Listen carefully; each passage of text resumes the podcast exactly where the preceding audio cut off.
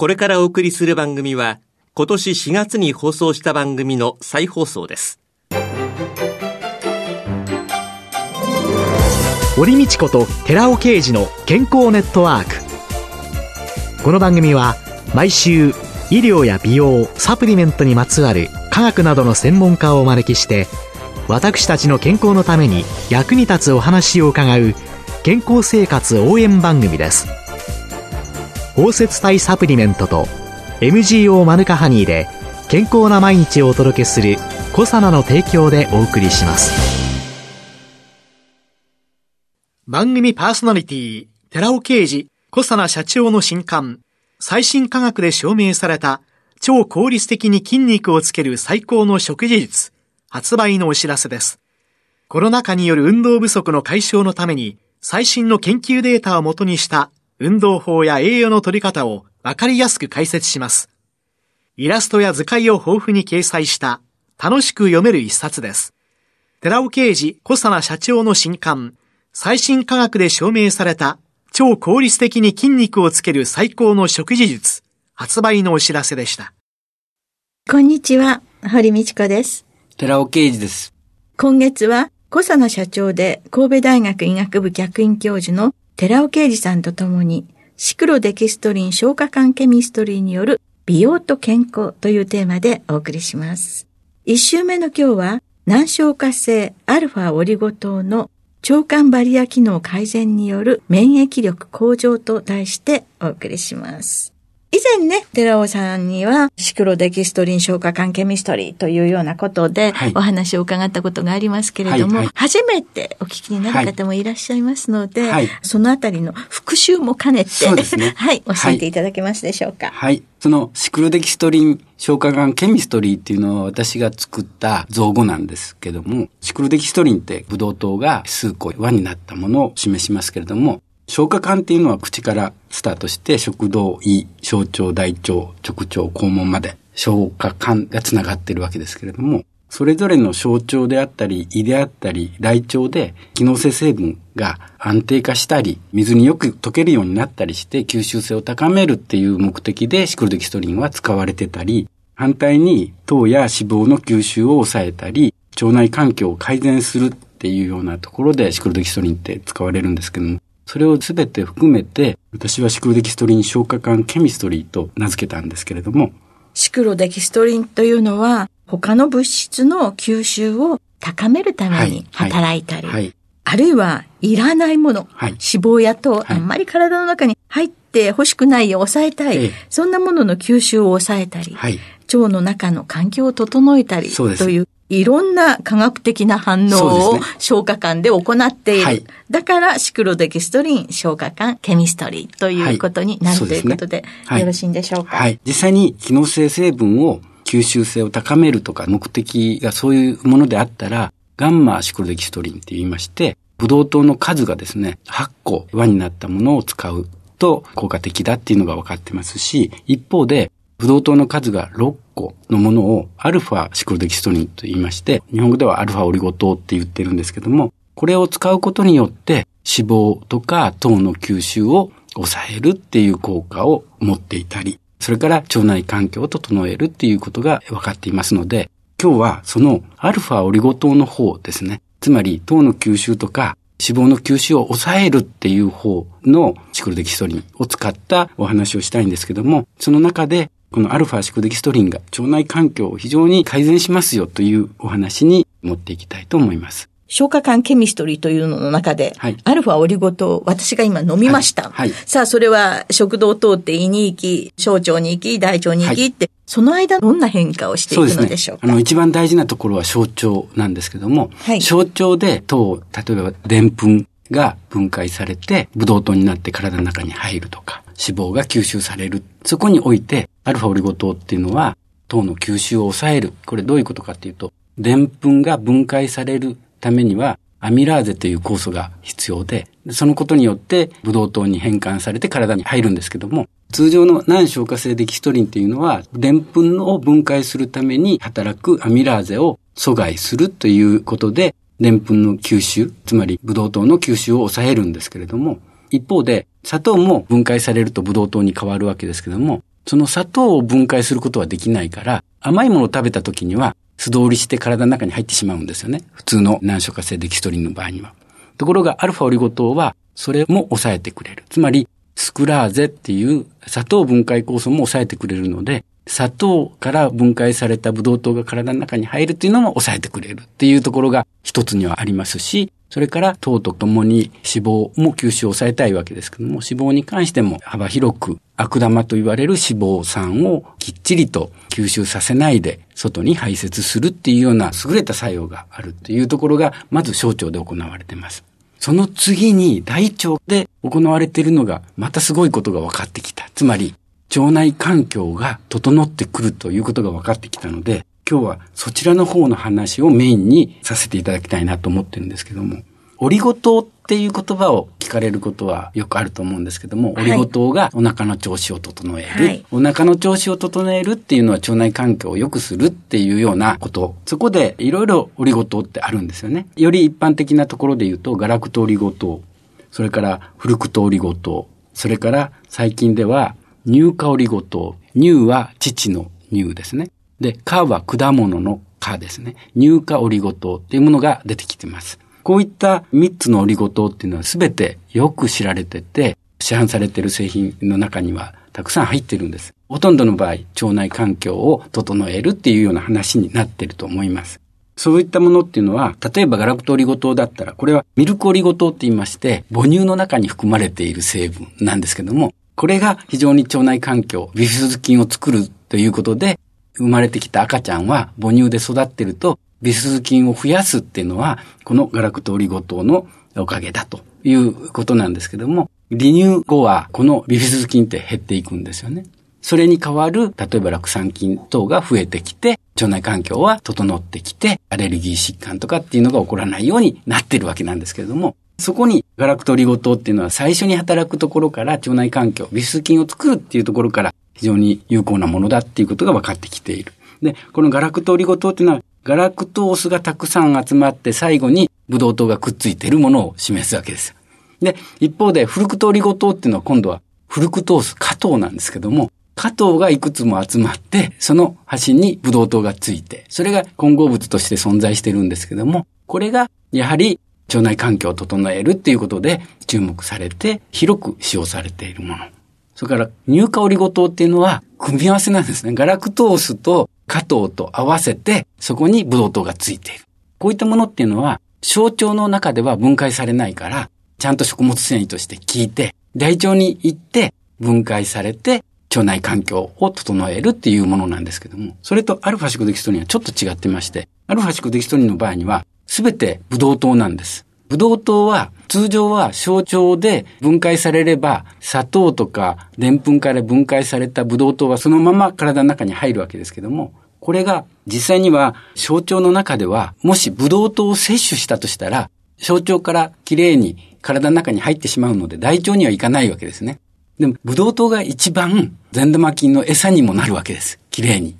でも小腸の段階で吸収されるから入っていかない。で、大腸に至っては、大腸で結果としてそこにはブドウ糖がないので、こういったものが利用されている。で、アルファオリゴ糖は、一つ目の缶を切れば、これ、ブドウ糖だらけになるわけです。それが非常にうまく利用されて、善玉菌の餌になるというようなメカニズムで、ちょっと他の糖とは別物だということがここで言えるんですよね。じゃあ、どこが違うんですかね？アルファオリゴ糖の場合には、ブドウ糖の量が圧倒的に違うんですよね。全部ブドウ糖だから、ガラクトースだの、フルクトースだの、そういうものがごちゃごちゃ入ってない。そうですね。そうすると、いい餌がいっぱい。そして、そのブドウ糖というのが、また変化をして、酪酸とか、そういう炭鎖脂肪酸に変わっていくというものなんですけどもね。そうすると、酪酸とかそういうものに変わると、はい、そこがまた？腸内環境が非常に善玉菌に有利になってくるというお話をさせていただきます。じゃあ、酢酸、酪酸、そういうものに変わっていくことによって、はい、腸の中はどうなっていくんですか？善玉菌支配になることによって、一つにはアレルギー疾患の方が改善するとかっていう結果も出てきてるんですね。2004年にアルファオリゴとダイエット目的で摂取していた人がいまして、その人喘息だったんですけども、簡単に治ってしまった。いうところから実はアルファオリゴ糖に抗アレルギー作用があるんだっていうことが見えてきたんですね。それで2005年に人を臨床試験をして明らかに喘息だけではなくてアトピー性皮膚炎であるとか花粉症とかそういったところにも有効だっていうことが分かりまして。でもその当時は気候がまだ不明だったんですよ。で、実は昨年2020年にこの抗アレルギー作用なぜ起こっているのかっていうことが明らかとなったので、そのメカニズムをもう少し詳細にお話ししたいなと思っています。はい。で、そのうちの一つっていうのが腸管バリア機能だったんですけども、腸管って何でできてるかっていうと、腸管上皮細胞がつながってできてるんですよね。そのきっちりとつながっているところを結んでるのがタイトジャンクションってありまして、それが解列したりして穴が開いて、で、そこからいろんなウイルスであるとか、病原菌であるとか、アレルゲンであるとか、そういったものが体の中に入ってしまうという問題があります。それを腸管バリア機能が壊れていく、あるいはリーキーガット、つまり腸管がリーキー、つまり漏れ出すっていうことになるわけですけども、そういう意味で言うと、腸管に穴が開くっていうのが一番わかりやすいと思いました。で、なんで起こるかっていうと、これ上皮細胞が活性を失ってるからなんですよね。失ったら何が起こるかって、一つには無賃を作らなくなる。無賃って粘液なんですけど、ネバネバのそうですけども、それがあることによって守られているわけですけども、その無賃が作られなくなる。これが一つ。そして、病原菌とかウイルスを除去するための抗菌ペプチドっていうのは、これも上皮細胞から出てるんですけども、これも出にくくなると。バリア機能が衰えてきているっていうことを示す。で、もう一つは先ほど言いましたタイトジャンクション。つまり、接着している部分ですけども、これが壊れていくことによって穴が開くっていうような、これすべて上皮細胞の問題なんです。ここをきっちりと抑えてくれれば、腸管バリア機能が壊れていくものを修復するというようなことになるわけです。でも、なんでリキーガットが起こってるんでしょうっていうところからすると、要因がはっきりとしてまして、今日本人は70%がリーキーガットだって言われて。70%ですか？昔はなかった。50年前にアトピー性皮膚炎を持っている人がどのくらいいたか。それでも分かっていただけると思いますけども、昔は腸管バリア機能はしっかりとしてたのに、現代人は70%の人がリーキーガットなんですね。その理由っていうのは、一つは生活習慣です。食生活であったり、運動しなかったり、不眠であったり、いろいろと精神的ステロスがあったりというようなものです。で、もう一つは抗生物質、医薬品によるもの。これもはっきりとしてます。でも、最も大きな要因っていうのは、食品に使われている人工的に作られた乳化剤なんですよね。で、乳化剤ってどんなものかっていうと、日持ちを向上させたり、でんぷんの老化を防止したりして、長い間食べられる食べ物があるわけですね、そこに。その理由っていうのは乳化剤をほとんどの食品に使用されている。ふわふわ感を出すとか、それから日持ちを向上させる目的で乳化剤って広く使われています。ですから、もう今更この乳化剤を避けるわけには日本人いかないんですよね。私たちの体っていうのはそもそも自分にとって不都合なものは体の中に入れないようにしようっていう、もうバリア機能がしっかりしてる。はいはい、ところが、そういう乳化剤などの使用のしすぎや、あるいは様々なお薬や、様々なストレス、はい、いろんなものが腸に穴を開けてしまうというか、ううリーキーガットが起こってきて、はい、無防備に入ってきてしまい、はい、それが新たな現代病を引き起こしている。そうです。それを修復してくれる。修復する方法にアルファオリゴ糖はぴったり合ってるんですね。これは二つの理由があります。はい。一つは、アルファオリゴ糖によって酪酸が作られるんです。はい。この酪酸っていうのは腸管の上皮細胞、つまり膜を張っている腸管を形成している細胞ですけども、この細胞がすごく元気よくなるんです。酪酸はその上皮細胞のエネルギー源なんです。元気になると何が起こるかっていうと、粘液層を形成している無賃もたくさん作れるようになるわけですね。膜を張ってくれるから、穴を修復してくれる。これが一つ目です。もう一つは、上皮細胞が活性化すれば、タイドジャンクションも再び形成される。これが、アルファシクロデキストリン、アルファオリゴ糖の、一つの効果。効果ですね。はい、作用もう一つ、修復するための作用がアルファオリゴ糖にはあるんですね。ええ、食品乳化剤を不活性化するわけです。つまり、今食品買うときって必ず裏を見ると、ほとんどの場合に乳化剤って書いてある。ですからこれを避けることはもうできないんですよ。はい。できないんですけども、食品乳化剤が含まれている食品を食べるときに、アルファオリゴ糖も一緒に摂取しておけば、腸の中において悪さをするところを止めてくれるっていうのがアルファオリゴ糖の効果なんです。これは、飽和脂肪酸の部分をアルファシクロデキストリンっていうのは、きれいに囲ってくれる包摂って言うんですけども、シクロデキストリンをうまく利用して、乳化作用を止めるっていうことができるからなんですね。細胞、障害性に対してアルファオリゴ糖が抑制するっていう効果なんですよね。つまり、これはシクロデキストリンっていう感情の構造を持ってるがために、飽和脂肪酸の油の部分を抑えてくれたから、結局乳化作用を消してくれて、結果として細胞毒性をなくしたという。ということで、これは明らかに包摂作用がうまく利用されて、乳化剤の問題点である細胞毒性を消してくれたという例なんですね。じゃあ、本日のお話を全部まとめていただきますと。はい、腸管バリア機能によって起こる問題って、今日はアレルギー疾患の話だけしましたけども、アレルギー疾患だけではなくて、自己免疫疾患とかいろんなところに対して腸管のバリア機能が衰えている。つまり、リーキーガット。もっとわかりやすく言えば腸管の穴が開く。こういう現象によっていろんな病気があるわけですけども、これに対して腸管バリア機能をしっかりとさせてしまえば免疫力は向上するというものですけども、その方法に難消化性アルファオリゴ糖が非常に有効に働くっていう話をさせていただきました。で、もう一つの良さは、バリア機能が現代人低下していく大きな原因に挙げられるのが食品乳化剤です。このアルファオリゴ糖は、包摂作用を利用して、一緒に摂取しておけば、そのような乳化作用を不活性化してバリア機能を回復すると。このメカニズムで腸管バリア機能が改善されると。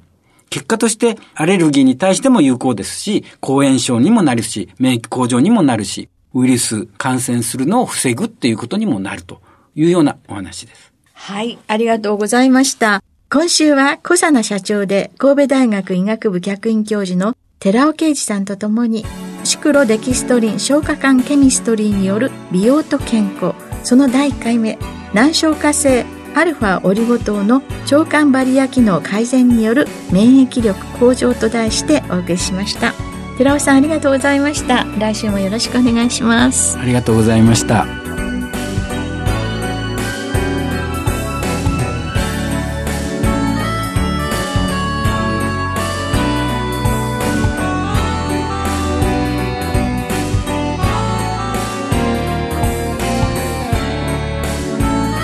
ここでコサナから番組お聞きの皆様にプレゼントのお知らせです。栄養や酵素が豊富なキウイフルーツをパウダー化しアルファオリゴ糖で包み込むことによって熱や酸化に弱い酵素の活性を保ったコサナのキウイとオリゴのパウダーを番組お聞きの10名様にプレゼントします。ご希望の方は番組サイトの応募フォームからご応募ください。コサナのキウイとオリゴのパウダープレゼントのお知らせでした。